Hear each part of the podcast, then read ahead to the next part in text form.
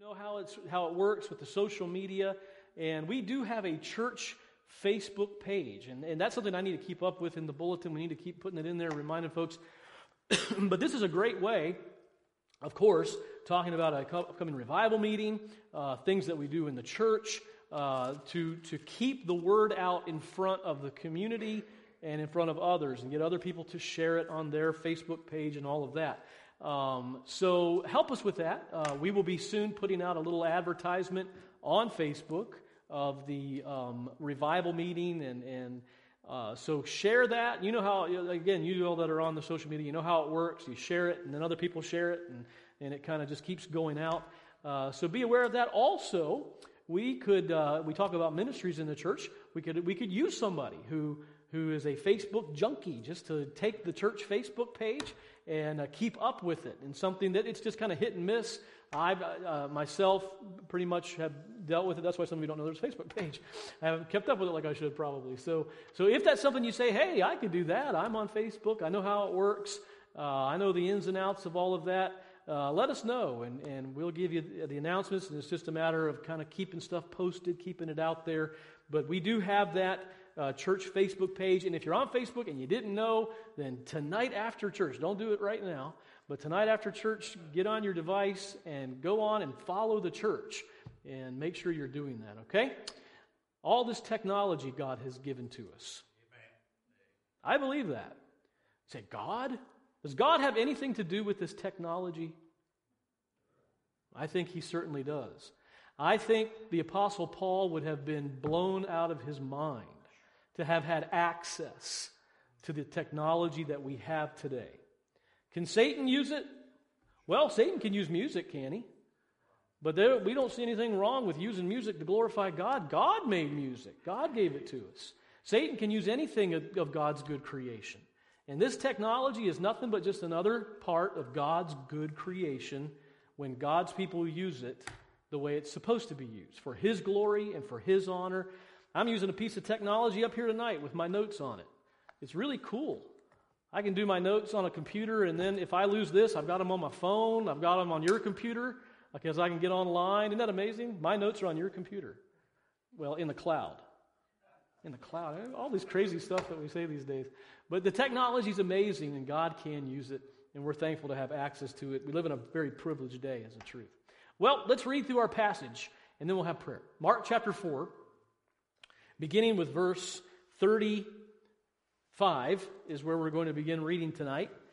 And then we'll go back again, as I said, and talk about it. Mark chapter 4, beginning with verse 35. I love this story, this passage of Scripture, and I know you, it will be familiar to you, but let's just read it and then let the Lord use it in our hearts. In the same day, when the even was come, he, that is Jesus, saith unto them, that is his disciples, let us pass over unto the other side. And when they had sent away the multitude, they took him, even as he was, in the ship. And there were also with him other little ships. And there arose a great storm of wind, and the waves beat into the ship, so that it was now full, or filling, already filling. And he was in, Jesus, was in the hinder part of the ship, asleep on a pillow. And they awake him. And they say unto him, Master, carest thou not that we perish? And he arose and rebuked the wind and said unto the sea, Peace, be still. And the wind ceased, and there was a great calm. And he said unto them, Why are ye so fearful? How is it that ye have no faith? And they feared exceedingly, and said one to another, What manner of man is this, that even the wind and the sea obey him? Before we pray, the question is presented at the end, and we just read there in verse 41. What manner of man is this then? What manner of man is this? That even the wind and the sea obey him? And this question is a question of fear. It says in verse 41 and they feared exceedingly with a great fear. This is not a fear from the storm, that's past. This is a fear from the calm and where it came from. A greater fear had come over them when the storm was suddenly hushed. Let's have a word of prayer and we'll talk about it. Lord, I pray that you'll help us tonight as we look into your word. God, may we learn more about Jesus. May we learn, uh, Lord, tonight more about our Savior, more about yourself, more about how you work, more about, Lord, faith and fear. God, I just pray that you'll use this tonight to be a comfort to us, challenge to us. God, may your Holy Spirit give us everything you would have us to have tonight. In Jesus' name we pray. Amen. In the first part of Mark chapter 4, we spoke last uh, couple times about the parables of Jesus. And of course, the parables, um, uh, it says of the kingdom, the parable of the sower, the, the development from the blade, the, the seed that grew up to the full corn, the parable of the mustard seed, and so, all of these parables that Jesus taught in those passages, of course, there's the, uh, uh, the example there in verse 21 of the light. We sing the little song, This Little Light of Mine, I'm going to let it shine. So, Jesus is teaching, but he's mainly using in these parables the example of a seed. And we, we spoke on that the last time we were together. We used the little book, if you remember. If you were here, we had the pictures on the uh, screen of the, the book, A Seed is a Promise and spoke about how a seed has life in it. A seed is to grow. The sower is casting the seed and it falls on different types of ground. The word is the seed. And that's what he tells us there in Mark chapter 4 that the word is the seed, and the seed goes out upon the hearts of men, and the soil is the hearts of men, and the receptivity of that life going out, of that word going out into the world. And, and we saw various verses about that. And then after Jesus teaches all these parables, after he is explaining to the disciples about the parables, then he's, we saw him at the beginning of that in a ship speaking to a multitude of people from out in the water, speaking over out to the multitude. And the Bible tells us there that uh, the same day, the same day in verse 35, when the evening was come, that he said unto them, Let us go to the other side. So, it was the same day he's teaching the parables. They take Jesus, um, and he tells them, and he says he wants to do something. He wants to go to the other side of this great lake um, that uh, we're familiar with from the scripture. We'll talk about more in a minute. But uh, uh so they do. They took him, verse 36 says, even as he was. They sent the multitude away. They took him even as he was in the ship. So, to me, this obviously means that he's uh, no changes were made. He didn't get off the boat and go get changed or something and get ready. He was, he was there in the ship. He was teaching. The disciples were with him. It tells us a little bit later there's other little ships there. Maybe that was some of the other disciples in their fishing boats. I don't know. But anyhow, they took him even as he was and they went on out into the lake. The multitude is dispersing. You can picture this in your mind. Uh, they launched out to go over. Um, verse 37 then tells us very quickly, and again, this is the way Mark does throughout his gospel. He gives us these accounts, and uh, boy, they come many times very fast. He just keeps giving accounts. And suddenly we see there in verse 37 that quite quickly they're in the middle of a great storm of wind. So the parable teaching is over. Uh, I'm sorry, I didn't put up my points there a minute ago, but here's a picture of the Sea of Galilee. Uh, at least that's what it said on the internet. Um, and uh, so we'll take it as the Sea of Galilee there. But the storms come up quickly. If you've ever heard anything about this Sea of Galilee and, and uh, what happens in that part of the world even today, and how the windstorms can whip up uh, the way that it's located there in Israel. Um, but this was an unusual storm that they were suddenly in the middle of. It says, a great storm, verse 37. There arose a great storm of wind on the Sea of Galilee.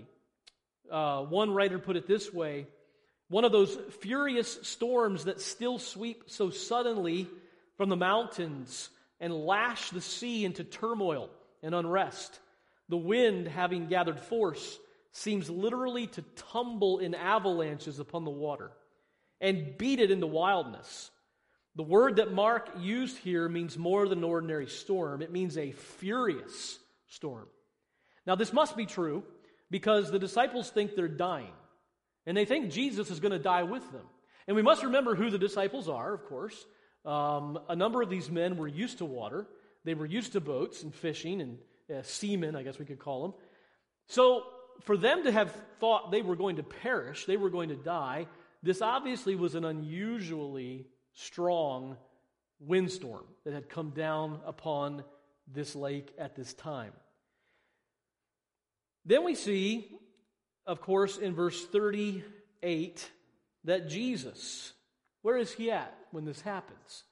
Well, he's in the back part of the vessel and he's fast asleep. He's asleep uh, with his head on a pillow. The disciples are filled with worry, they're filled with alarm and great fear. Some of these men are sailors again. Unusual storm. They approach Jesus, their master. They wake him up and they say, Master. Basically, what they say here is Is it no concern to you that we are all going to die? That's what they say. Is it no concern to you? Carest thou not that we perish? Have you ever said that in your life? Do you not care, Lord, that I'm just going to die? That the situation is so bad? We'll come back to that in a little bit. Is it no concern to you that we are all going to die? And by the way, it seems they included Jesus in that statement, didn't they? Verse 39, what an amazing account we have here. Master, carest thou not that we perish? And he arose. It seems he quietly rose up from his sleeping. He looked out over the storm tossed waters. And he did something that no, none of us would have ever thought to do. Isn't it true that we continue to see Jesus doing unusual things? Jesus saying unusual things. And, and again, we get so used to these stories and these accounts that we just sometimes we, we, we pass right over. Two things here Jesus does that nobody would have could have made this up. This is just God at work. Jesus begins, he rises up, he looks out over the storm tossed water. I can picture the waves beating, the water spraying him in the face too. They're all standing there holding on for dear life. And he speaks to the storm. Now, if I were to try to do that today, I told this to the children the other night. We were talking about this same story at Master Clubs. I said, How many of you, if it's ever rained or stormed, and you went outside and said, Stop! What would happen? Well, nothing, of course. I mean, I can't do. You can go out and do a rain dance. You can try all these different things that we try to do. Stop the storm. It isn't going to work. You're crazy, right? I mean, who's got that kind of power? Well, there's one who does. The one who made it. The one whose very word spoke it into existence. The one whose word is seed and life is also the word that can stop a storm and has all power. The Lord Jesus Christ speaks to a storm and he says, Peace be still. Before that, the Bible says that he rebuked the wind. He rebuked the wind. Again, we'll talk about that in a minute. One, one uh, fellow that I read said that it, it literally means he menaced the wind, he intimidated the wind. That's what to think about. He intimidated, he menaced the wind. He rebuked the wind, addressing himself to the sea. And he said, literally, be muzzled. Now, Jesus said this before. And we'll, again, we'll come back to it. And what was the result? The result was not a gradual calming, slowly getting better, but the picture that we get here is, and the wind ceased, and there was a great calm. Usually, when storms begin, storms stop, they begin to stop, right? They slowly stop. They kind of dissipate, and, and little by little they go away. And that's not the picture here. The picture here is that when Jesus spoke the words, and he intimidated the wind and he said, Be muzzled. And it seems he said it in anger. It obeyed him. And it obeyed him immediately, doing what he said. Verse 40, Jesus once again does something that nobody making up the story would have ever put in the account. He says something nobody would have ever thought he would say. We would have thought he would have turned around and said, Sorry, fellas, I fell asleep there. And whew. He didn't say that. He, he didn't turn around and say, Man, everybody okay? right? I mean, these are the kind of things we would think he would say. He turned around after he just, now listen, rebuked the wind. And the very same one who had the power to rebuke and intimidate the wind turned around and rebuked the men. And what was the result in those men's hearts? They feared exceedingly. Isn't it something? You know, we have to see Jesus as the Bible presents Jesus. Jesus is no wimpy man. Jesus is no uh, soft Savior. Jesus Christ has the power to speak to wind and it obeys him. Jesus Christ looks at these men and says, Why are you fearful? Why are we fearful? you know, we look at that and say, Well, we thought we were going to die, right? Why are you fearful? He says that. Why are you fearful? And where is your faith? How is it that you ha- do not yet have faith? Now, we need to understand, I believe Jesus is saying this because he is teaching these men a lesson. They've just come away from all these parables, just come away from Jesus telling parables and Jesus teaching lessons, and Jesus is teaching another lesson. But this is a lesson with a real life illustration. You ever have those kind of lessons from the Lord Jesus? You know, we can do the same thing, can't we? We can go to the Bible and we can learn lessons, and we ought to, and we need to. And then there's those times where God brings it to real life. And then, boy, those lessons we don't ever forget, do we? Here's a real life parable. Why are you fearful?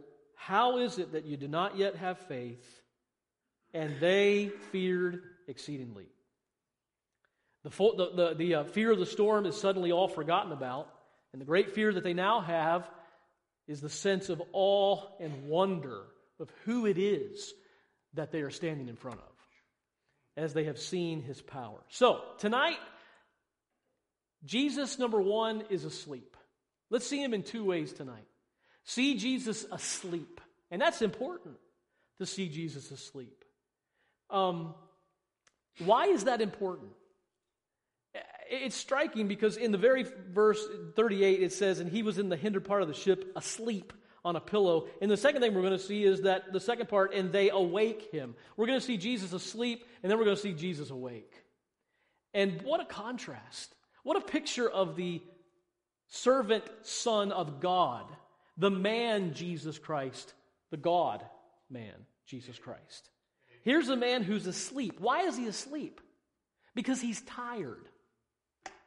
How can a man who has the power to speak to a storm and it obeys his word be tired? This is an amazing fact, isn't it? It's an amazing thing to think about what kind of a Savior we have. Who God literally became a man. 100% God, 100% man, so much a man that he is beat, dog tired, so tired that he gets in that ship and it's time to move out to sea and he goes straight to the back of the ship and lays down and goes to sleep. Haven't we seen him hard at work?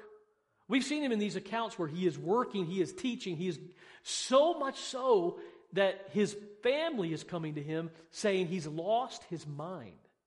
He's out of his mind. He's going out into the woods by himself. People don't do that normally in the middle of the night and stay all night out in the woods. We don't think about these things. Jesus is doing this, and he's calling these guys up to him, and he's talking to them, and the political leaders are getting really riled now because of this guy, stirring up trouble. And they're probably going to his family, making threats. Reading between the lines here with all these, but these are the way, this is the way the world works. Nothing different much today. Jesus is working, Jesus is healing, Jesus is casting out demons and devils, and we'll see that in the next account. Jesus is praying, Jesus is teaching. He's staying up long hours and he is beat. Now that's weird to think about, isn't it? To talk about the Son of God who is dog tired. And he lays down in that ship It was toward the end of the day, and he said before he laid down to the disciples, Let's go to the other side. Now that's important too. If Jesus says, Let's go to the other side, where are we going to go? To the other side. We're going to get there. So he said, Let's go to the other side, and he lays down and he goes to sleep. They obey his desire, apparently, and the boat was moving away. The disciples see Jesus sway in the back of the boat, taking a pillow for his head, going to sleep, a man tired, feeling the human drain that we all feel. Ever done that before? You are so tired that you lay down. I remember one time, I don't remember what this was, it just hit me maybe one of the tiredest I've ever been. We were on a trip or something, and you know, when you take a trip with our family, that can wear you out, right? So I just remember being in a hotel room and I laid down on the bed and I don't remember anything else. And that's unusual because we have a routine. Obviously, you know, we make sure everything's okay. And, I just remember laying down and I was out that quick. You ever been that tired? You're just exhausted. And you lay down and you go straight to sleep. And this is Jesus, exhausted from much work, from much strain. He needed sleep. he needed sleep because he was 100% man. It helps us understand his sufferings when we, when we see this, don't we? That, that he suffered just like you and I would suffer or do suffer. Um, he was able to sleep. Now, that's something else to think about. Let's dwell on that for a minute. Jesus was able to sleep. Jesus is human, and Jesus is at peace.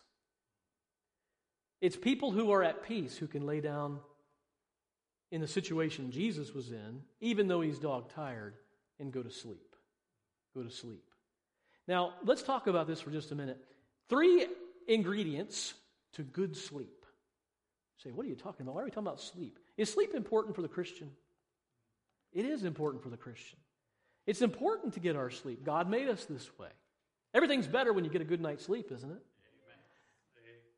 Y'all have agreed, y'all agree with that. We, we all know what that's like, don't we? You know, 10 o'clock at night, the problems of life are a whole lot worse than 7 o'clock in the morning, right? Many times, not all the time, but sleep does wonders. Here's a man physically tired, without mental concern, and at peace with God. And he's sleeping like a baby physically tired, without mental concern, and at peace with God. And that's a good recipe for all of us as God's people, God's Christians in this world. It's where we all ought to be. Um, often people don't get sleep. Let me show you a verse here. Psalm 127, verse 2 says, It is vain for you to rise up early, to sit up late, to eat the bread of sorrows that's, that word means toil and anxiety. It has the idea of you're toiling over something you're anxious about. Eating the bread of sorrows. For so he, that is the Lord, giveth his beloved, that's you and me, sleep. It's God who gives us the sleep that we need. It's vain for you to rise up. The verse before that talks about, um, except the Lord build the house, they labor in vain that build it. Except he be the one that guards the city, they labor in vain that guard the city, because the Lord's the one that gives safety. That was my next verse that I have here. Safety is of the Lord, it says. The horse is prepared against the day of battle, but safety is of the Lord. Some of you like to sleep with a gun near your bed. I know you do. Don't act like that.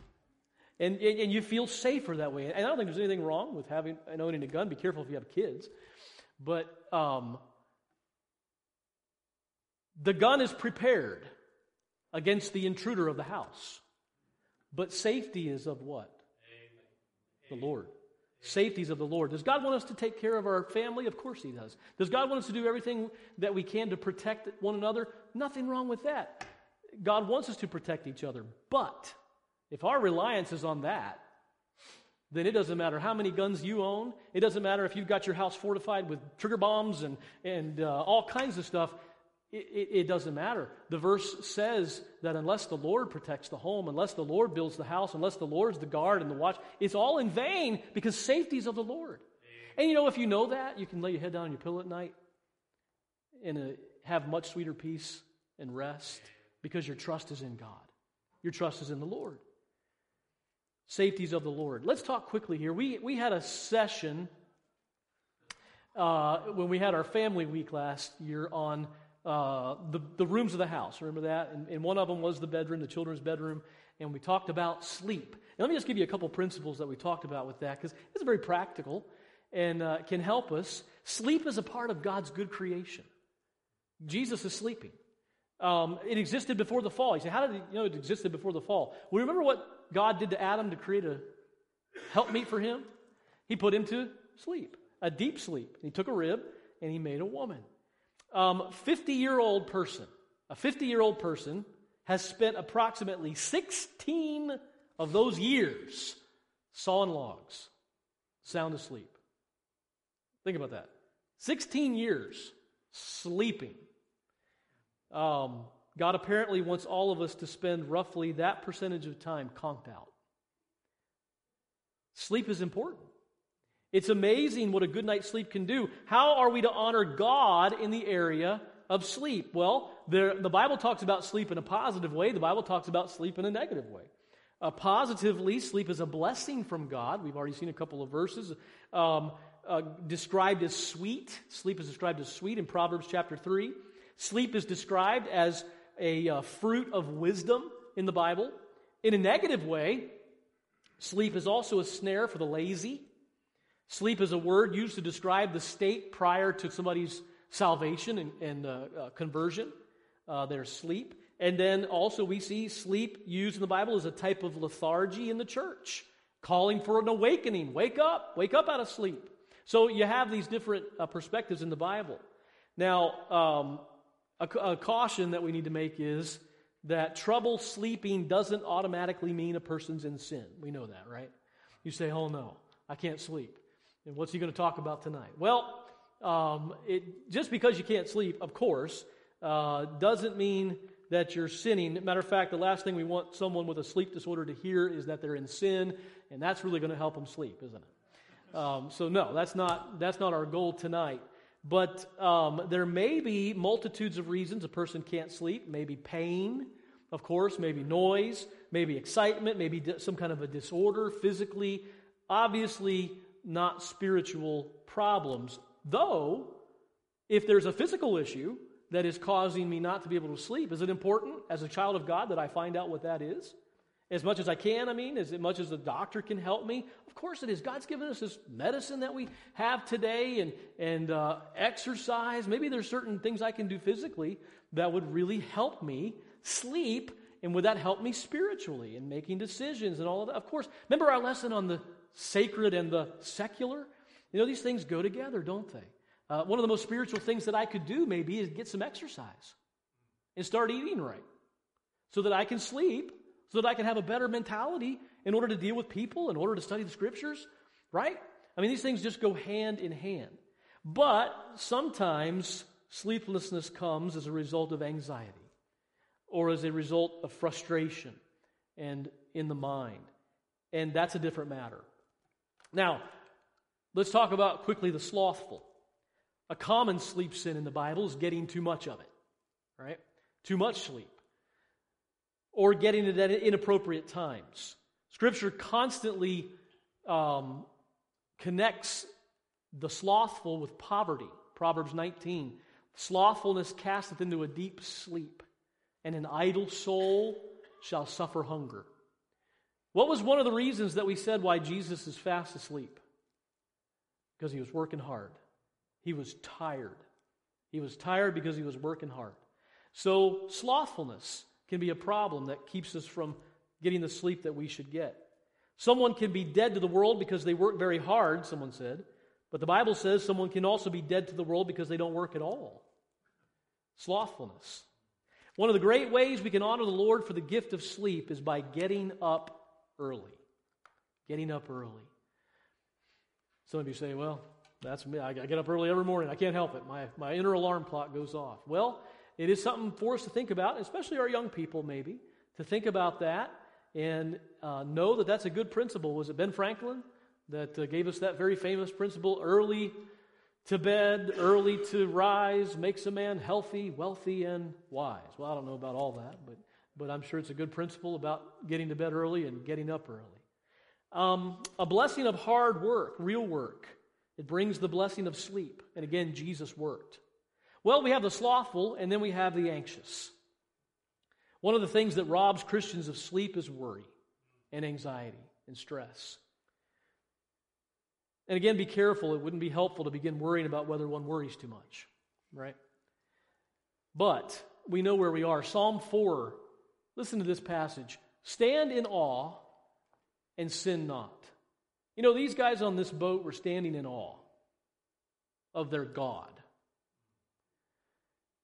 Commune with your own heart upon your bed and be still. Selah. Offer the sacrifices of righteousness and put your trust in the Lord. And then a few verses down, it ends that Psalm 4 with saying, I will both lay me down in peace and what? Sleep, David said. For thou, Lord, only makest me dwell in safety. There's a good recipe for sleep right there. Standing in awe of God, communing with your own heart upon your bed, working hard, you're tired. Connection with God is what it should be. No known sin between me and God. It's been forgiven, been taken care of by the blood of Jesus Christ. Peace with God. And then the Lord makes us to dwell in safety. Humble yourselves, the, therefore, under the mighty hand of God, that he may exalt you in due time, casting all your care upon him. Why? For he careth for you. He careth for you. 1 Peter 5, 6 through 7. God cares for us. We shouldn't have the wrong view of God. He does love us. Yes, He is righteous. Yes, He is holy. Yes, He gets angry at sin. And we are to have faith in Him. And things may not always go according to our plan. We'll get to that at some point in this message. But however, He's tender, the Bible says, with His people. He's tender with His people. We should strive to be anxious for nothing and present our petitions before the Lord with thanksgiving. Sometimes we present our petitions and then spend the next three hours tossing and turning. Someone gave this thought that I thought was good. If the devil is keeping you from sleeping or waking you up, do something that will thoroughly discourage him. He will wake you up to get you to worry. You ever had that problem? Put something in your head, put something in your mind. Even in your prayers, Satan can do that. And that's probably a lot of fun for him to watch. But he won't get you up to sing songs of thanksgiving to God. He won't get you up to read your Bible. There's no return in that for him. So think about it. You say, My mind's spinning. I can't get this. I'm worried about this. I'm stressed about this. Pull out that Bible, and Satan will start whispering a little song in your ear to try to get you to go to sleep. Well, I don't know if he'll do that or not, but it's something to think about, isn't it? Start singing the praises of Jesus Christ. A little practical thing to help us. So we see Jesus asleep, and then second, we see Jesus awake. We see Jesus asleep, and in the same verse, and they awake him. Verse 38, and they awake him. The disciples come and they wake him up. It's obviously not the danger of threat that awakens that awakens Jesus, but it's the calling out and the crying out of his children. Someone said that's kind of like a mother. You can have all these babies crying, screaming, whatever around, and she doesn't, you know, whatever, but when she hears her child, she's up. She knows, she goes, she takes care of it. There's that sense. In Jesus Christ, the disciples come and they cry out to him and they call out to him, and he wakes up. He looks out on the storm and he says, Peace be still. This word, peace be still, these words, again, we mentioned it a minute ago, it's the same words he used when he cast out demons. Same phrase, same words. He would say, Be muzzled, peace, be still, be quiet, with all authority. And the demons would obey him, and with the same words, he says to the storm, and the storm obeys him. It's interesting. Um, these words again seem to suggest anger he's headed to the other side of the lake where we know in the story he's going to meet this man coming out of the tombs and talk to this demonic spirit called Legion, and there's literally, uh, sounds like a thousand or more demons in this man. We have here a mixture of something going on. Now, I, we can't be dogmatic about any of this stuff, but many have believed that what is taking place in this story is demonic activity. Now, I don't know that. Can, can, the, can the spirit world have control in the weather and all of that? There seems to be some indication in the Bible. We see the story of Job, right? The, that, that Satan wanted to attack Job, and some of the things Satan did seem to involve whirlwinds and weather. Much of this is mystery to us, isn't it? But it is interesting that when Jesus spoke, he used words of intimidation.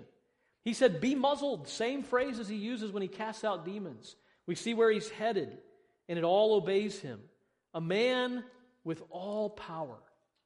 This Jesus awake is a man that has power that no man has ever had power over demons, power over nature. This is the Son of God who was asleep, who's now awake. And what's interesting is someone pointed this out, I thought was so interesting. The true problem. What's the true problem that Jesus is facing? It's not a storm of wind beating down that everybody thinks they're going to die from. The true problem in this story that God has to deal with is not the storm over the waters, but it's the stilling of the storm in the humans. It's the stilling of the storms inside of here that seems to limit God. Now we have to be careful saying limit God, but God willingly being limited from the storms inside of us, right? That he has the most problem with. That maybe would we could say is a harder work for God the storm inside of us. With a word from Christ, the storm on the sea immediately obeys him. Calm, it's gone. But he has to ask these men, Why are you fearful? Why do you not have faith yet? And an even greater fear comes over them. Let's apply that to us tonight. Had they not seen all that Jesus had done? Had they not seen the examples of Christ's power up to this point? We've listened to a song as a family from Pensacola that the ensembles used to sing down there called With All the Many Miracles. Why don't you think it's possible? Right? With all the things He's done for us, don't you think it's time we trust? And the song goes on about that, uh, about that principle.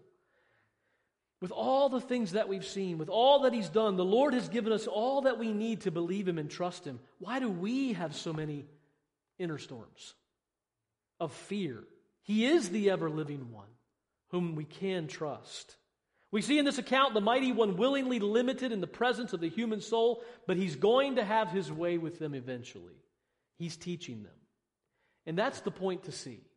These men are going to, not long from now, they're going to watch their Savior be crucified. Then they're going to observe his resurrection from the dead. He's going to ascend into heaven, and they're going to go out into an evil world.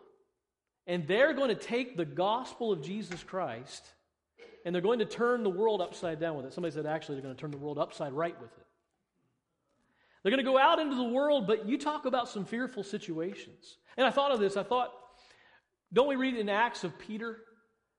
Peter is one of these guys on the boat, and he's chained between two Roman soldiers, and what is he doing? He's asleep. Oh, isn't that interesting? He's asleep. And the angel has to come and kick him in the side to wake him up, to get him out of there. These men are getting ready to go into some very, very scary situations as they go out with seed? Spreading this life, spreading this word of Jesus Christ everywhere they go, and they're going to never forget this account that the master of earth and sea and sky is with them. And they need to have faith, and they need not fear. And this is a parable specifically for these men closest to him. And of course, it applies to us as well. Um, they had forgotten, though, in this instance, everything in view of the danger that they were facing. And again, after he rebukes the storm, he rebukes these men. He's teaching them. It was not the storm that filled them with fear at the end of the story, but it's the calm and what Jesus says to them. Who then is this man? Who is this? That even the winds and the waves obey him. Someone said the idea almost seems to be that Jesus was saying, You shouldn't even have woken me up. Shouldn't have even woken me up. You should have had faith to believe. If he says we're going to the other side, we're going to the other side. Now, could some scary things have happened to them? Or did some scary things happen on the way to the other side? Yes, it did. And yes, it can. Um, we will never understand the power and authority of the Master unless at times we go through the storms. Is that true? I, that's easy to preach, right? That's easy to listen to. But it's true, and it's hard to live it out, but it, we must remember this. We must learn these lessons. Where is your faith? Where is your faith? Let me give you this last point here tonight faith. It's easy to talk about having faith, it's easy to talk about believing God. Is faith believing that everything's going to go according to plan? Jennifer and I talked about this earlier before choir practice tonight. Is faith believing that everything is going to go according to plan? Well, the question is whose plan? Whose plan are we talking about? Jesus, you said we were going to the other side, right? What's all this about? Have you ever been there before? Jesus, you said there were promises for me. You said this is what we were going to accomplish. You said this is what we were going to. Now, what's this all about, Lord? Well, that's where faith comes in. What is faith? Faith is believing what God says, His promises, but it's the evidence of those things that are not seen. Um, let's think was there ever anybody in the Bible that uh, had these kinds of issues and had to have this kind of faith. What about Job? Though he slay me, yet I will trust him. What about, again, these disciples? We might die in this boat. Lord, don't you care that we're going to perish? But he is here. He's here. And he has said he's going to work it all out. We must trust him. What about Abraham taking his son up onto that altar? But God, you promised. This is the child of promise. This is who you said nations were going to come out of. And what did God ask him to do? I mean, we just read these things, right? God said, Take your son and sacrifice him to me. That seems kind of harsh to us, doesn't it? That seems hard to us. And yet we can learn about our God. We can learn about the situations we go through in life and what it really means to have faith. God, this isn't going according to plan.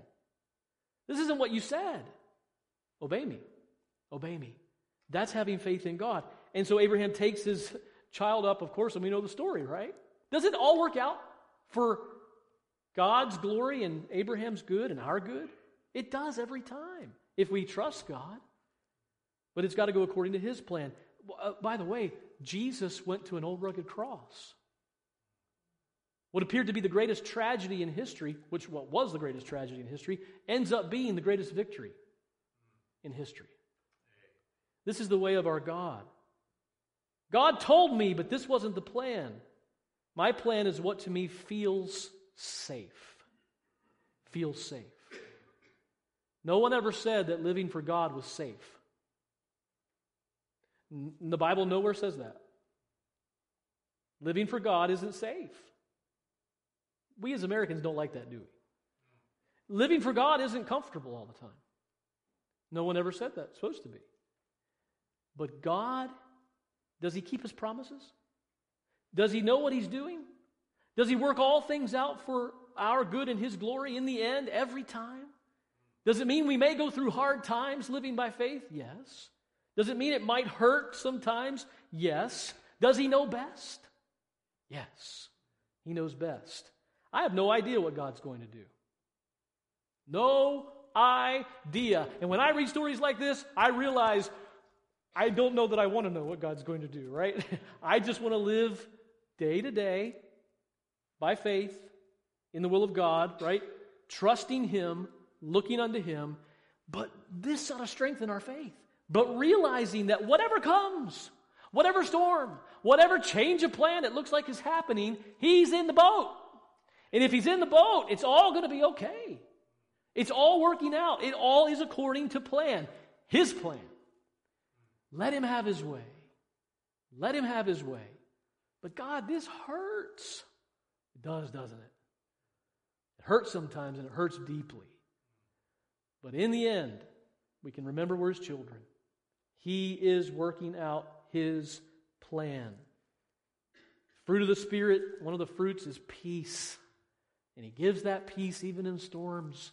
And he gives that mental help where we don't have the concern and peace with God and we trust him. He gives that sleep, that peace. We can trust our Savior. Let me give you these words to this song and we're done. Master, the tempest is raging, the billows are tossing high. The sky is overshadowed with blackness. No shelter or help is nigh. Carest thou not that we perish? How canst thou lie asleep when each moment so madly is threatening a grave in the angry deep? The chorus of that song says, The winds and the waves shall obey my will, obey thy will. Peace, be still. Peace, be still. Whether the wrath of the storm tossed sea, or demons, or men, or whatever it be, no water can swallow the ship where lies the master of ocean and earth and skies. They all shall sweetly obey thy will. Peace, peace, be still. Lord, we pray that you'll help us to learn this lesson. God, we thank you for the peace that you give to us when we trust in you. Lord, you're so good to us. Help our faith, Lord. In Jesus' name we pray. Amen.